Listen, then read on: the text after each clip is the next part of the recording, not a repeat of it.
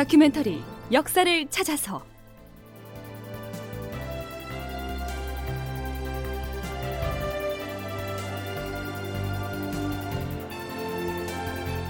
제 743편 이순신 전라 좌수사로 부임하다. 극본 이상락 연출 최홍준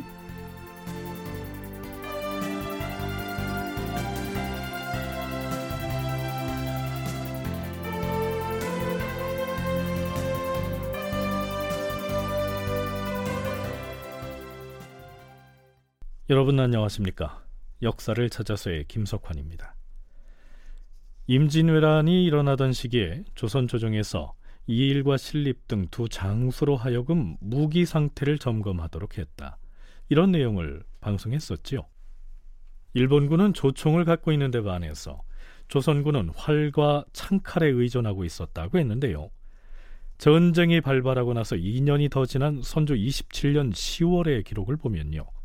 당시 영의정이었던 유성룡이 선조에게 전쟁 수행과 관련해서 이렇게 건의를 하고 있습니다.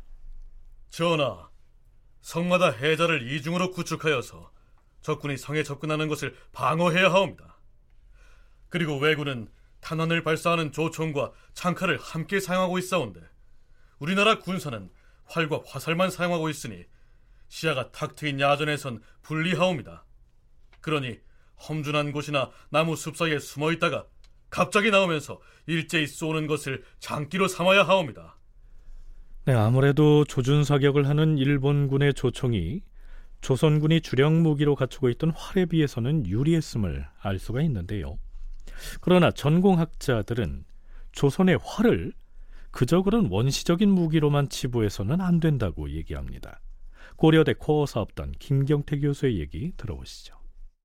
조선의 어떤 활 무기에 대해서 굉장히 공포심을 가지고 있었다는 건 알 수 있겠고 그만큼 조선이 운용하고 있는 무기 중에는 굉장히 효율성을 가지고 있었다 이렇게도 볼 수 있을 것 같습니다. 일본과 일본의 활과 다르게 조선의 활은 작고 탄성이 강하고 또 휴대성이 강한 좋은 무기였다는 것은 잘 알려져 있고요. 그러나 이 역 또한 잘 알려져 있듯이 숙련된 궁수를 기르는 일은 숙련된 조총수를 기르는 것보다 훨씬 어려운 일이었기 때문에 단기간에 많은 이제 병사를 기르기에는 조총이 더 아무래도 효율적인 무기였던 것 같습니다.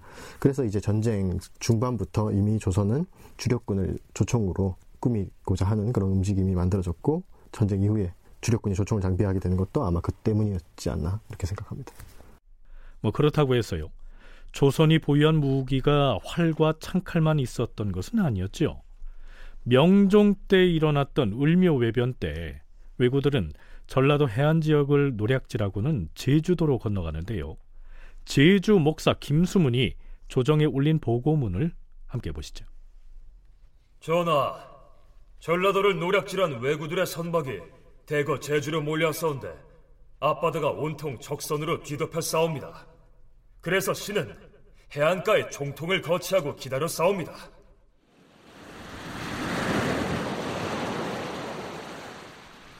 자, 드디어 적선들이 다가오고 있다. 바로 지금이다! 보스들은 심지에 불을 붙이고 종통을 발사하라!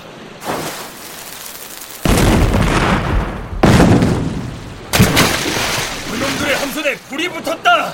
계속 발사하라!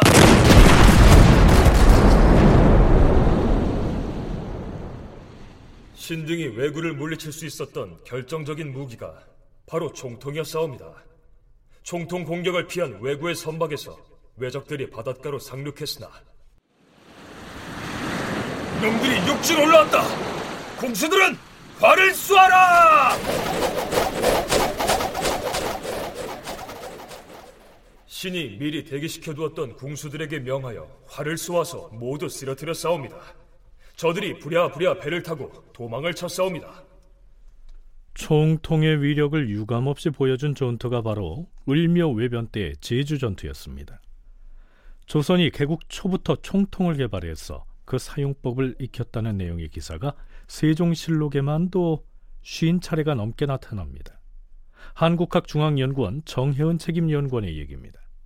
조선이 100년간 이어왔던 학위를 더 증폭시키는 가장 중요한 그 계기는 뭐냐면 바로 1555년 을묘 외변입니다. 이때를 계기로 해서 조선은 해전에서 사용할 수 있는 우리가 익히 알고 있는 천지현황, 천자총통, 지자총통, 현자총통, 황자 총통 같은 대형 중화기를 이때 바로 개발하면서 다양하게 보유를 하게 됩니다. 그리고 한 가지 더 중요한 사실은 뭐냐면 임진왜란이 일어나기 전에 선조 초기에 전라자수사 김지라고 하는 분이 바로 승자총통이라고 하는 개인용 화기를 개발하게 됩니다. 대형 중화기 화포들은 바로 나중에 그 이순신이 판옥선에 탑재하는 그러한 중요한 무기로 활용이 되고 있습니다. 그러니까 총통은 땅에 거치하거나 나중에 거북선에 탑재해서 사용하던 공용화기였습니다. 그런데요, 조선의 무기 중에 개인용 화기도 있었습니다. 이길 승자의 승자 총통이 그겁니다. 선조 16년의 수정실록에는 이런 기사가 나오죠. 고 병마절도사 김지가 새로 만든 승자 총통이 북방의 오랑캐를 물리칠 때 많은 힘이 되고 있으므로 임금이 그에게 증직을 명하고 또 그의 아들에게도 관직을 제수하였다. 이 김지는 생전에 개인용 화기인 승자총통을 개발해 놓고 세상을 떠나는데요. 임진왜란이 일어나기 5년 전인 선조 20년에는 죽은 김지의 관직을 더 높여서 추증합니다. 네, 참고로 실록에는 이지라고 표기되어 있는데요. 김지의 잘못된 표기인 것으로 보입니다.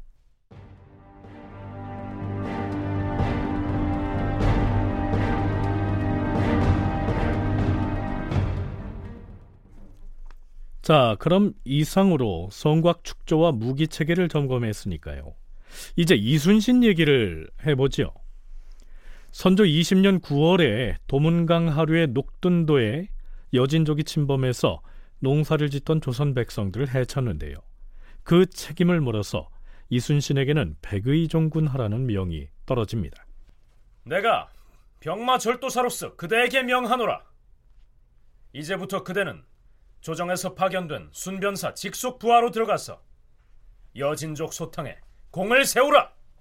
이순신은 순변사의 휘하에 종군하였는데 여진족 우두머리 우울기내를 꿰어내어서 잡는 데에 공을 세웠으므로 드디어 죄를 사면받았으며 이로 인하여 이름을 떨치게 되었다.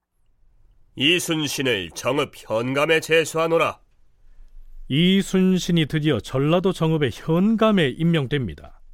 그가 정읍으로 내려가서 현감으로 부임하기도 전에 새로운 인사 조치가 단행되죠. 과인이 비변사에 명하기를 장차 나라에 비상한 일이 있을 것을 대비하여 쓸만한 무장을 천거하라 하였는데 어찌 되었는가? 예, 전하.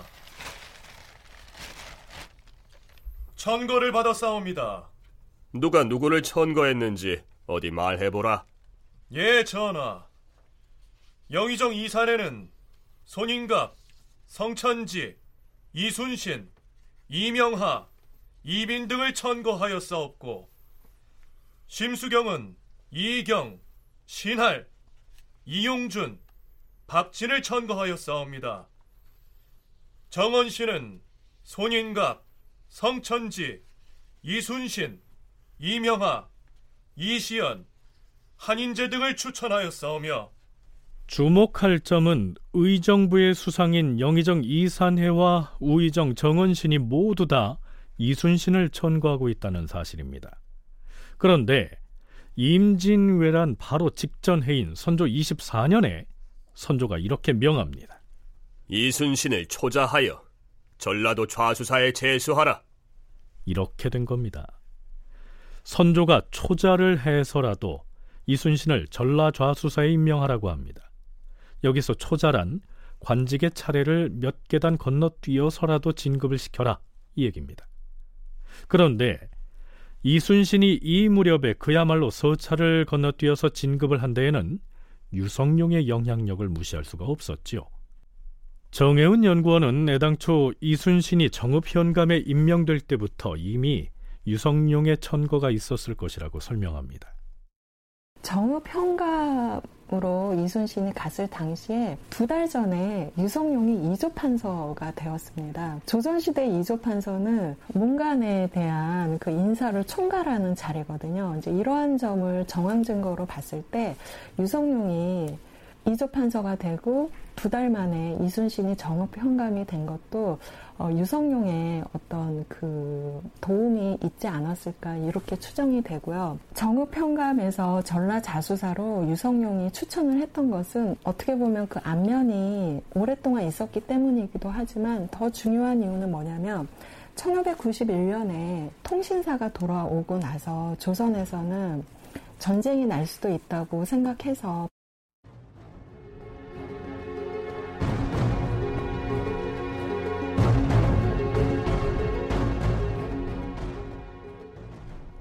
자, 그럼 전라 좌수사로 임명된 이순신이 임무 수행을 어떻게 해나가는지 살펴보죠. 널리 알려진 이순신의 난중 일기는 1592년 임진년 정월 초하루부터 시작됩니다. 정월 초하루 맑음 새벽에 조카 이봉, 맏아들 이회가 찾아와서 이야기를 나누었다. 다만 어머니를 떠나 두 번이나 남쪽에서 설을 세니 간절한 회한을 가눌 수가 없었다. 병마절도사 이광이 군관 이경신을 보내서 편지와 함께 설 선물 그리고 장전과 편전 등의 화살을 보내왔다. 자, 그렇다면 이순신이 임진년 정월 초하루의 일기를 쓰고 있는 이 남쪽은 어디일까요? 물론 그가 전라 좌수사, 즉 전라 좌수영의 수군절도사이기 때문에 당시 전라 좌수영이 있던 지금의 여수시에 해당합니다.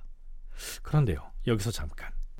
장차 임진왜란을 다루면서 전라 좌수영, 우수영, 또 경상 좌수영, 우수영이란 말을 무수히 듣게 될 겁니다.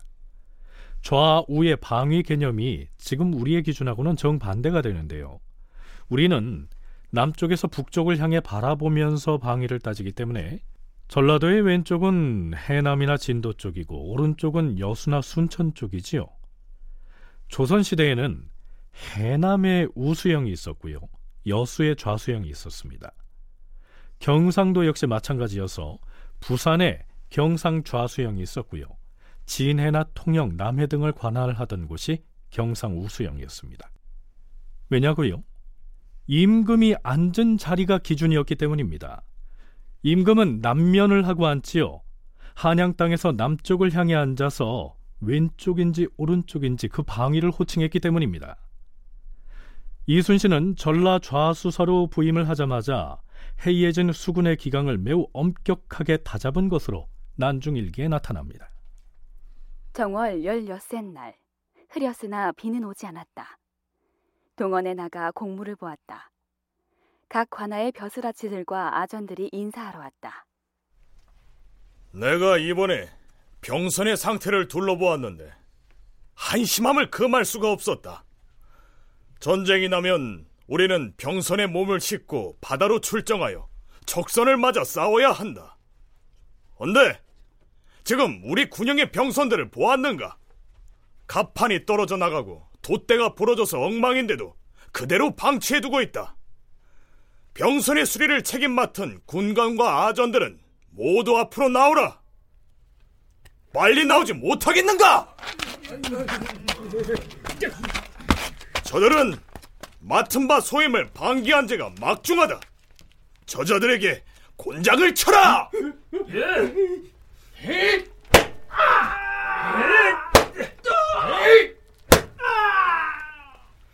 한편 이순신은 배를 타고서 관내 여러 섬들을 시찰하면서 전쟁이 일어났을 경우를 대비해 점검을 합니다.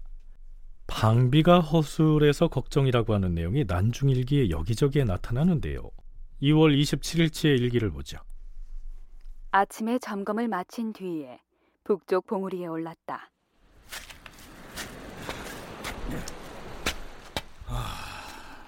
어디 주변을 한번 둘러보자.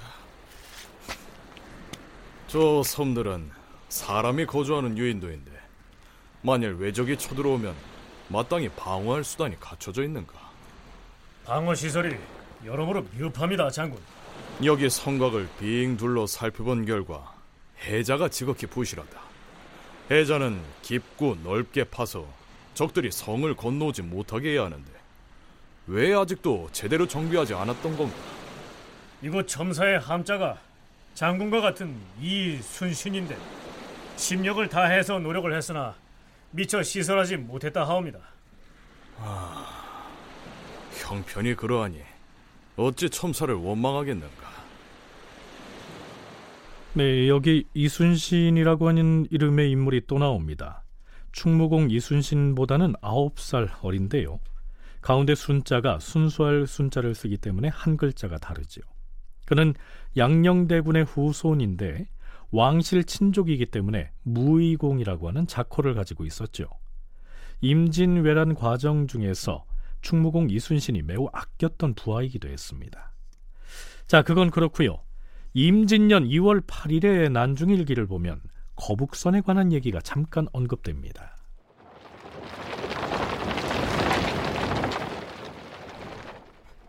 장군, 드디어 범포가 도착했습니다.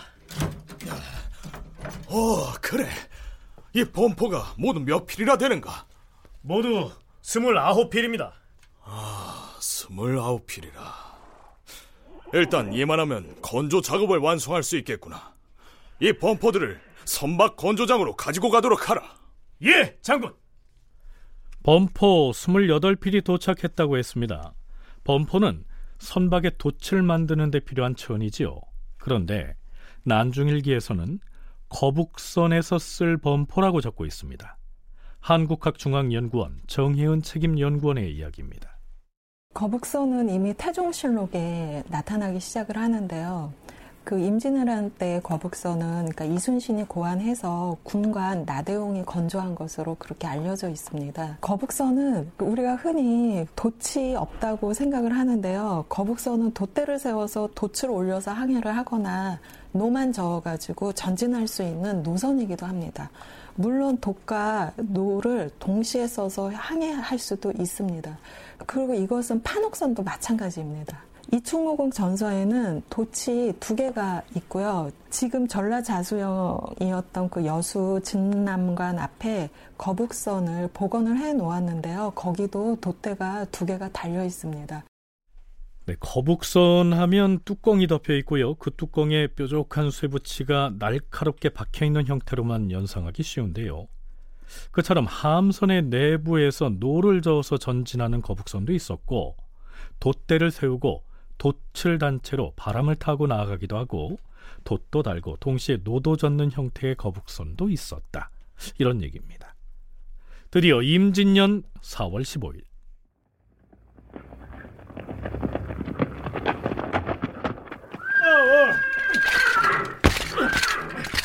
장군! 장군! 무슨 일인데 이리 서두른 것이냐?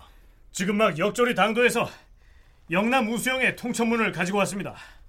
영남 우수영이면 영남 우수사 원균이 긴급히 통천문을 보내왔다는 말인가? 그렇사옵니다. 어디 무슨 내용인지 어디 보자. 전라 좌수사께 알립니다. 지금 외선 90여 척이 부산 앞바다로 몰려와서 철영도에 정박해 있습니다. 결국 올 것이 오고야 말았구나. 자, 그런데요. 바로 뒤이어서 원균의 두 번째 통천문이 날아듭니다. 외적 350여 명이 이미 부산포 건너편에 도착했습니다. 전령을 불러 모아라. 당장 전라도 순찰사와 병마사 그리고 전라 우수사에게도 급보를 알려야겠다. 다큐멘터리 역사를 찾아서 다음 이 시간에 계속하겠습니다.